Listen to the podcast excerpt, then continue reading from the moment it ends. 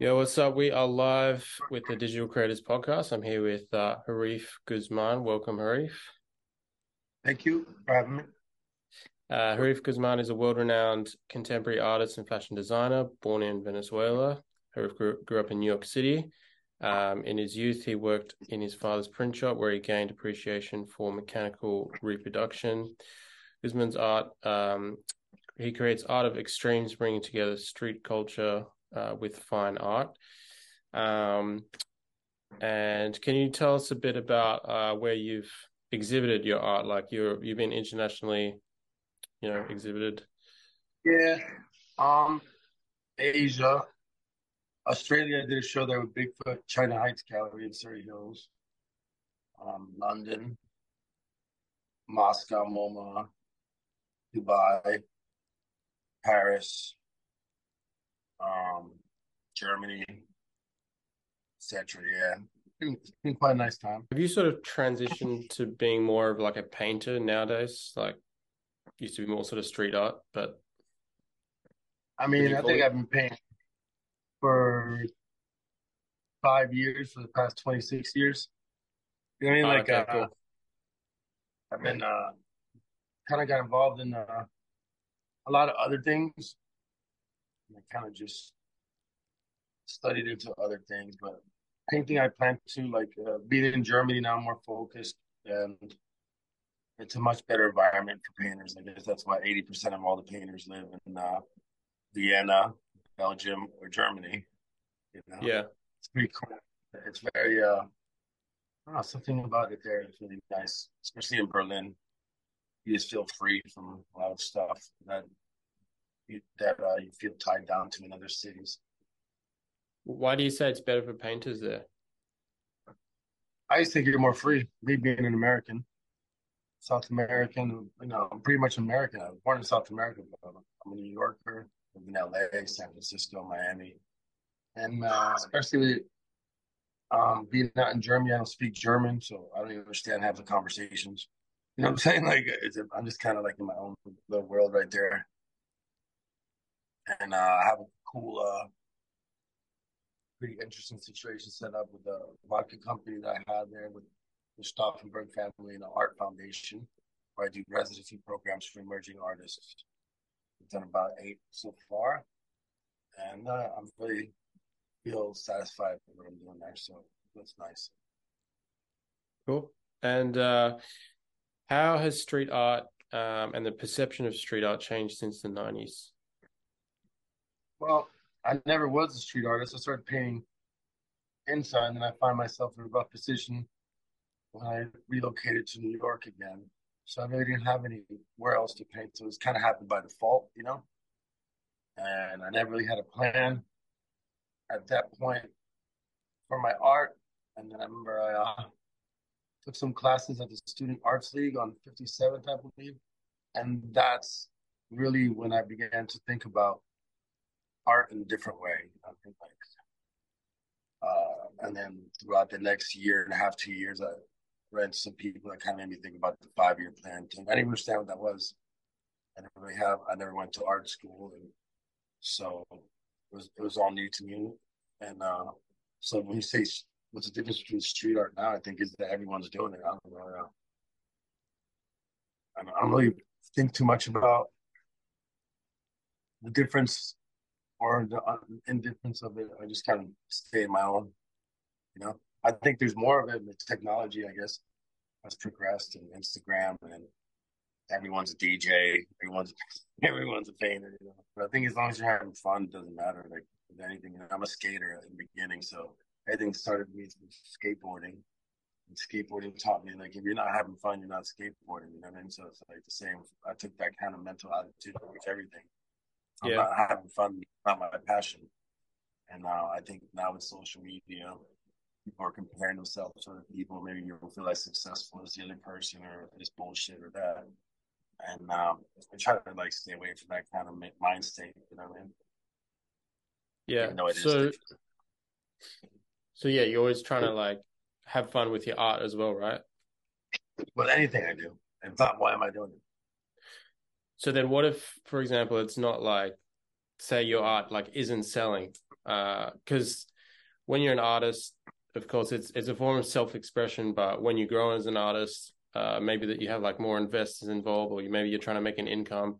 So uh, does that kind of dictate what art you're going to create, like the market in a way? Um, no, nope, not at all. I feel like, uh, for instance, I used to do the show in Perth. No one even knows about me over there. Yeah. I'll sell something. I don't know. I just did it because I love art. And think about Damien Hirst. No one even came to his first show. Cezanne died a loser.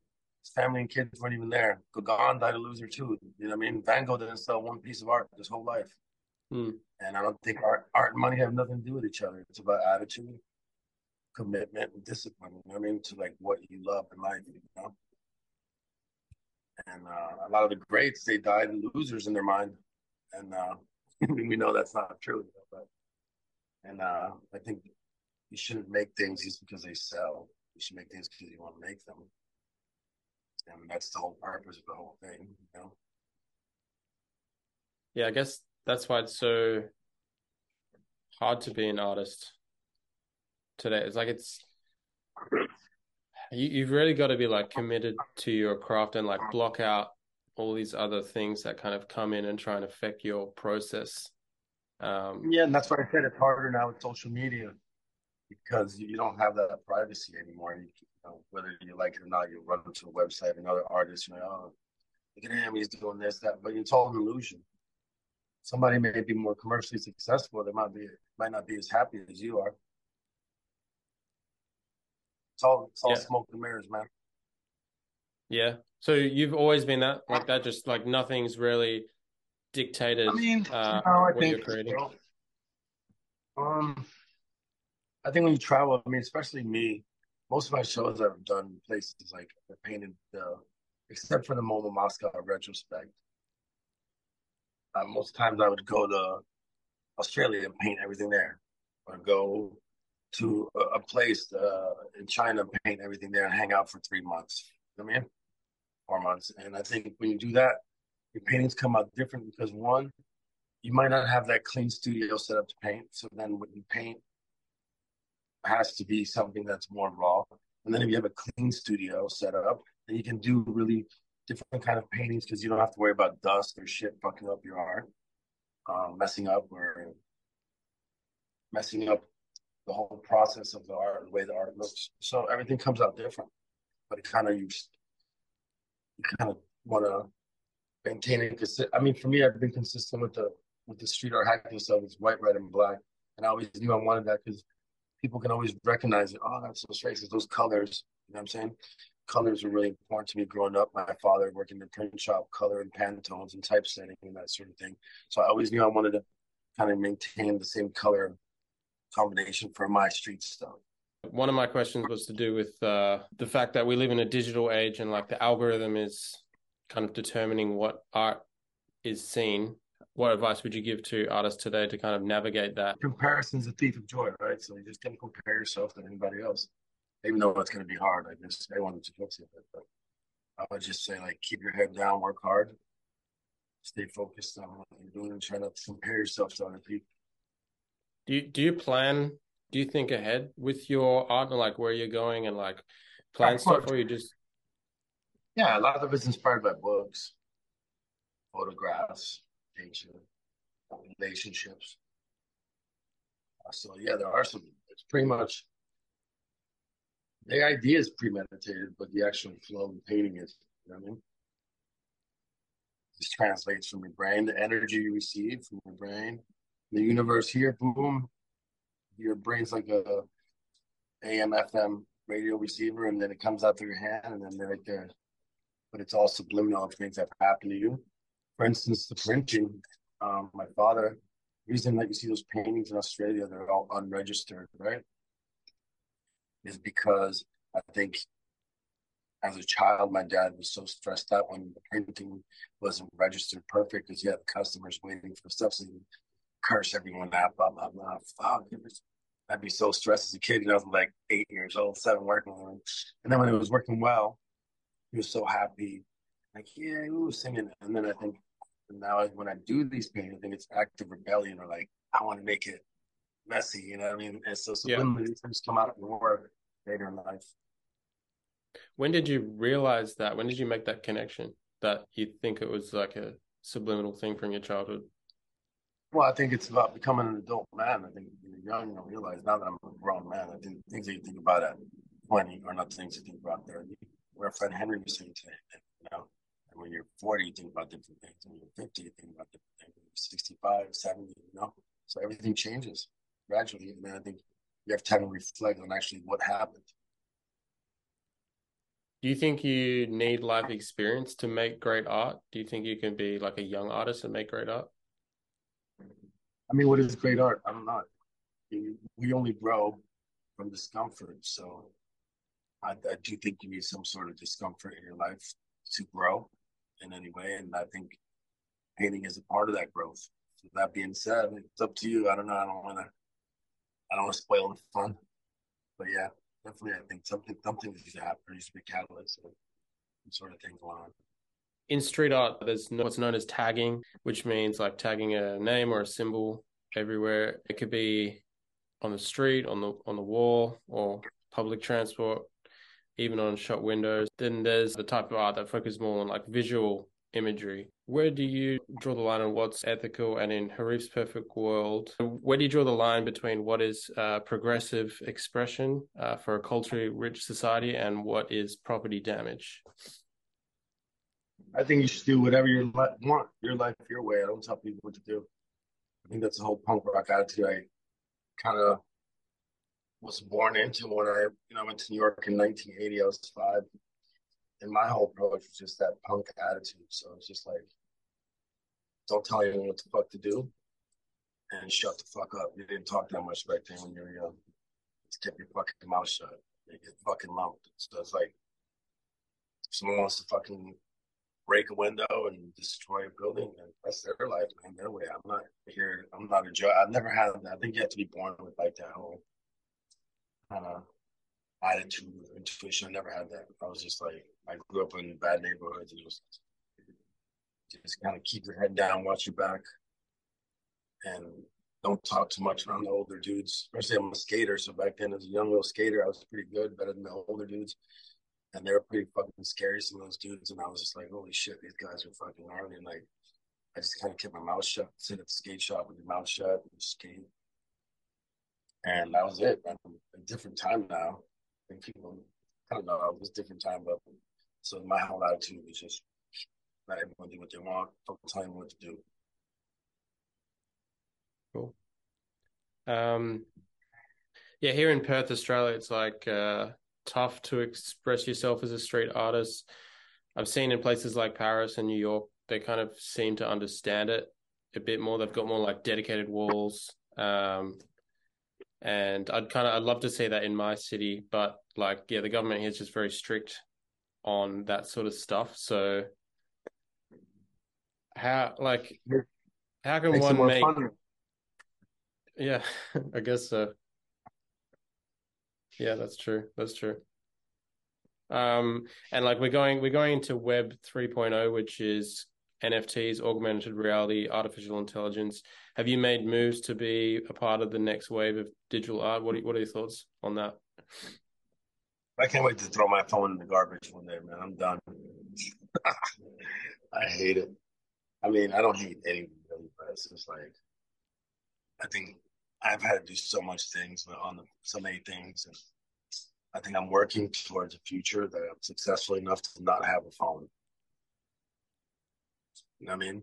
I just yeah. don't, I don't, I don't want to be in the phone all the fucking time and uh, on the phone, checking email. I think you're, I don't want anything to do with it anymore, really. So I'm working really hard to get rid of my phone and not have one. I think that's true, true sign of success is not having a phone. Having someone else deal with that stuff and then create and make paintings, traditional paintings, you know? You think that's bad? You'll probably uh, be living in the goggles soon. The new Apple goggles or something. Yeah, I think it's, it's my goal to uh, just be, just paint old traditional style. I like, I mean, I'm always like looking for new technologies and tech, you know, to work in, but I don't you know, I, I did graphic arts in the early two thousands a little bit. I don't know, just something about, I think being being on the being on the, being on the screen all the time is just like kills my vibe now. You know, yeah, staring at a computer. Uh, there's, you got to check your phone. People sleep next to their phone. The phone here, just checking Instagram, scrolling. Oh, look at this. It's just too much for me. I think I'm. That's why I think living in Europe has taught me it's about more quality of life, and I'm pushing towards becoming better at that. You know, just not being on my phone so much and kind of just reading more and like, but not on the phone. You know what I mean? Like everything's just on the phone. Yeah. You read yeah. on the phone now. You talk to your friends on your phone. You talk to your mom on your phone. FaceTime video. You check your.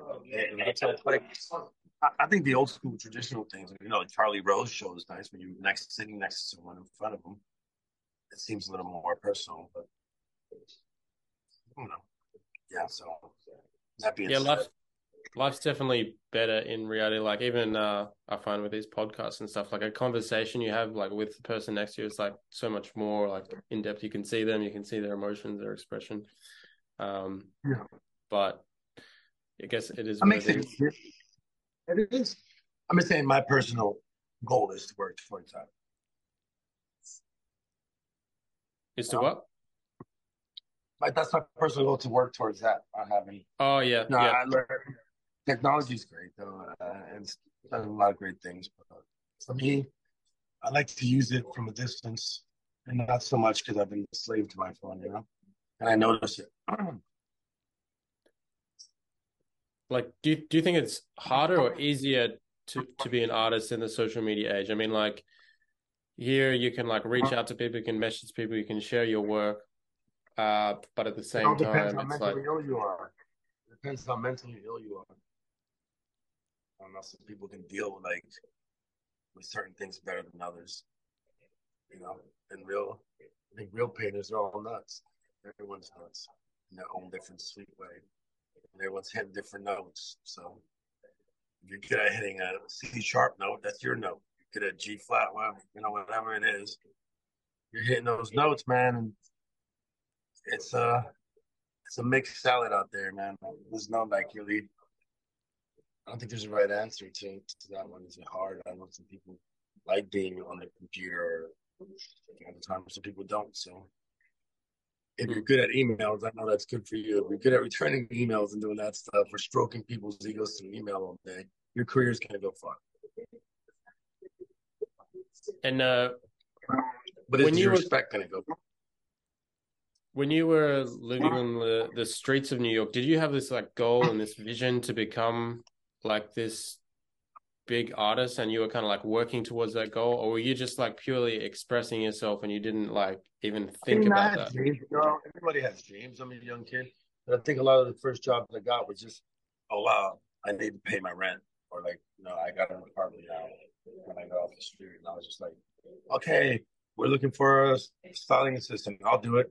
Oh, okay, we're looking for a set design person for this. Okay, I'll do it. We need a lighting assistant, boom, and then you start to learn these things, and that leads to like, okay, I got a loft. Okay, well, how am I going to pay for it? I think I started uh, a photo studio. I started a photo studio called Whiplash Studios, and I rented it out to, you know, some photographers, Kareem Black and Angela Boatwright, and different photographers who rented it out for, you know, different magazines, and I learned about that, and then I then I became a photographer more. I was doing skate videos, and all these things that you do. Especially skateboarding has taught me that, like, you can't be afraid to fall on your face and eat shit in front of everyone. And you can't be afraid to keep going and trying. Because it's not, you'll never get good at anything. And I think that's kind of been the, the vibe for me, you know? It's like, keep that kind of mentality. A lot of, uh, a lot of this stuff online, like, list you as like a fashion designer. Would you call yourself a fashion designer, and what is like your interest in fashion? I wouldn't say I'm a full-on designer. I think Alexander McQueen's a designer, but I would tell you is I do design certain pieces a month or certain pieces a month certain pieces a season that are cool, but also there's certain things that people buy consistently. So it's been a learning progress. My partner John Kuhn from Taekwondo Industries has taught me a lot. And yeah, man, I, I know I, I know clothes, but I can't sit there and make you a suit and know your whole hemline from like. I think that's what I, I call yourself a real designer. I think that's what what, what a real designer is to me. So I wouldn't say I'm a full on real designer, but I can design some things, you know, accessories and certain things that I like, and uh, maybe like half and half, you know. Yeah. So, like, why did you get into uh, the fashion scene? Well, I used to do silkscreen and try to sell my own shirts when I was broke. And sell them at little stores and stuff like that. And then uh, I went to the Diesel store, and the uh, owner's sons were there, Lorenzo's sons, Stefano and Audra. Audra. And uh, they were they're like, oh, we like your stuff. It's all over the street, whatever.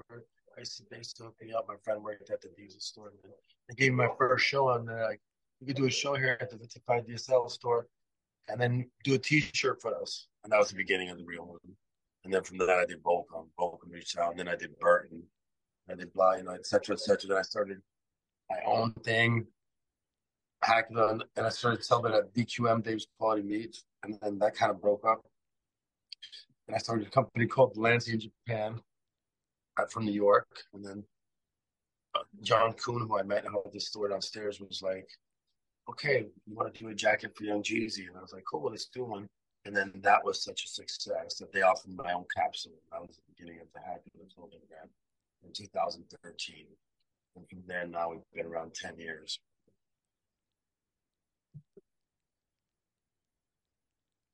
Oh, yeah. So it was kind of like, it was more of a natural process from like you screen printing and then people yeah. kind of seeing your work more. And I've always then... liked clothes. I've always, I've always liked clothes. My father was a sharp dresser. My mom was also like stylist. And uh, what's your kind of, do you have a vision for what you want to do with uh, the fashion stuff? Like, I'm not aware if you have your own line or you're just doing like collaborations at the moment. No, I'm online. We do every season. Like, we work with Harrods, partners in Farfetch and Crawford. Like, so it's pretty out there, man. The partner is a really serious dude, and uh, he handles it. He handles it very well. Our company. I'm happy where we're at.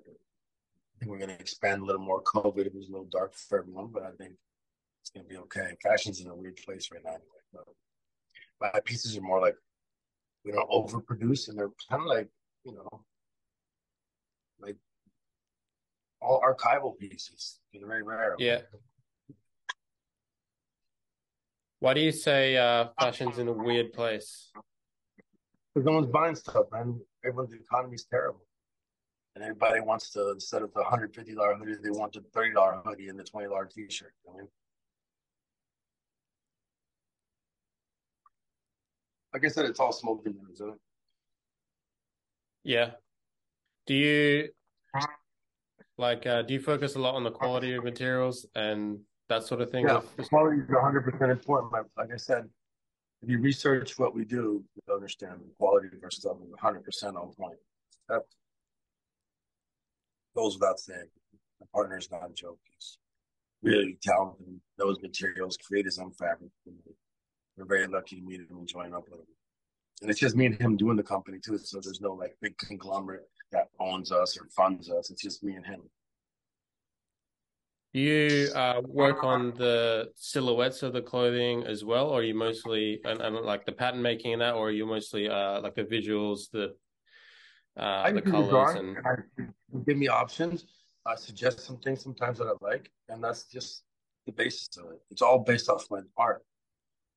Everything has my drawings on it. So it's been another another way for me to express myself artistically.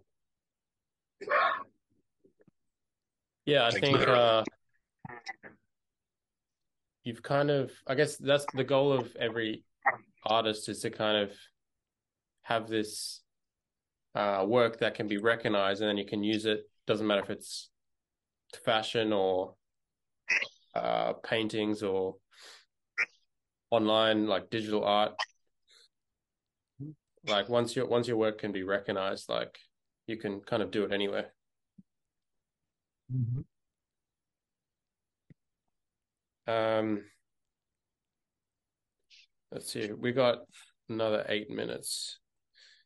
Um, do you do you categorize your art into commercial and non-commercial stuff? Like before you oh, sell it, like I don't even sell it. Other people sell it. I just make it. You know what I mean? I don't like look at uh, Camille's. You saw it. I don't. I, I'm not even there. You know, like uh, sometimes if it's a friend of a friend or something, yeah. But I'm, I don't really, I don't really make stuff because it's gonna sell. I'm not, you know, they have that commercial shit. I'm not, I don't. I don't. I can. I do my own. The thing is, I do my own commercial thing for my own brand. So you know, as to where other brands are um, licensing out Kenny Scharf, which is amazing, and all these amazing artists. Um, I am my own. I don't have to license when I'm creating my own brand. So it's like I don't really attach myself to any big brands personally, but it takes longer and it's harder. It's kind of just the path that was brought my way naturally. I mean, I think that's like the goal. Like you don't even, I don't even know if you think about the marketing side of art, but as someone who's, I, I'm, I'm, I'm a photographer, so I'm trying to get like my photos out there and that sort of thing. Of course, I'd love to just like go out there and shoot, but I, I feel like I got to think about marketing. Like how how can you get my stuff out there? Like how can this sell? What's my? I'm for it. I'm for it. If not, you have to have a good team, man. Someone that does it for you. I don't think about. I have a whole marketing team.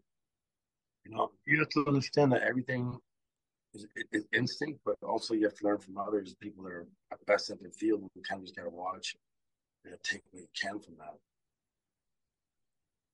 So yeah, I think so. Like have a team, but I mean, you didn't always have a team. Uh, I try to surround myself around people way smarter than me. It's probably isn't that hard, but I I just try to like. I look up to certain people and I ask them questions. You know, like, hey, how'd you do this? You know, a lot. I think a lot of people go too. Certain people are afraid to approach people that they admire, and I think you should go up to people you admire and ask them, hey, how did you do it? Especially at a young age, because I think at a young age, people are more likely to help you. You know what I mean? Yeah. Ask them when you're older. People are like, who the fuck is this dude? I mean, when you're young, and you gotta be an asshole. If a sixteen-year-old kid comes up to you and asks you, hey, how do you do it? You're like. You know, so I think it's about asking questions and being humble and, you know, not being scared. Like, like I said, it all goes back to that whole skateboarding about now you can't be scared to look stupid. And, you know, you can't always be the coolest and the best on the mini ramp. Now you're never going to get good. You just stand on the mini ramp all day. And because you're scared to drop in and look stupid. Same thing in your career. You don't go up and call Steve Meisel up. Keep calling him until he hits you back. Call your favorite photographer, whoever it is. Be like, hey, man, I want to take a meeting. I don't know. All they can say is no, but watch what they did. Study what they did. It's, that's why studying is so important. You study people, what they did, and the formulas all stay the same. All those, I mean, formulas all stay the same throughout time. Like improving the work, they will always work. So I think that's, you as a photographer should think about that. Who are your favorite photographers and what did they do? What steps did they take? Cool. Yeah, man. Um, yeah, my my favorite photographers are like the the legends, like um, Robert Frank, Joseph Cordega, um,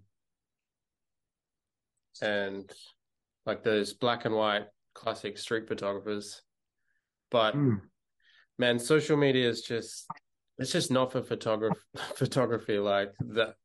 Instagram is all like video, and then you got TikTok, and you got to like put all this crap music over it, and it's just like I got to. Ha- I, uh, I had my first exhibition earlier this year to like get my work out, and that that felt like, yeah, it felt that was progressive. Um, just having real people see it rather than like this social media stuff. But yeah, it's hard to figure out in the digital age, I guess. Yes, sir. I'm sure we all will, though. And uh, what would you say is like affecting your art the most, like now? Like maybe it's, yeah, like what, what's influencing your work the most? What are you thinking about? That guy there influences me. You see that dude all the way over there? He's the real deal. You know what I'm saying? Henry, people like that, people that are one hundred percent real to the craft and have that passion. And I've been very lucky and fortunate to be around in skateboarding, and you know, Muska or Paulo Diaz or uh, Henry Taylor or Danny Fox or Mark Gonzalez or anyone. I've been very fortunate to have time to spend with them and learn from them. You know what I mean?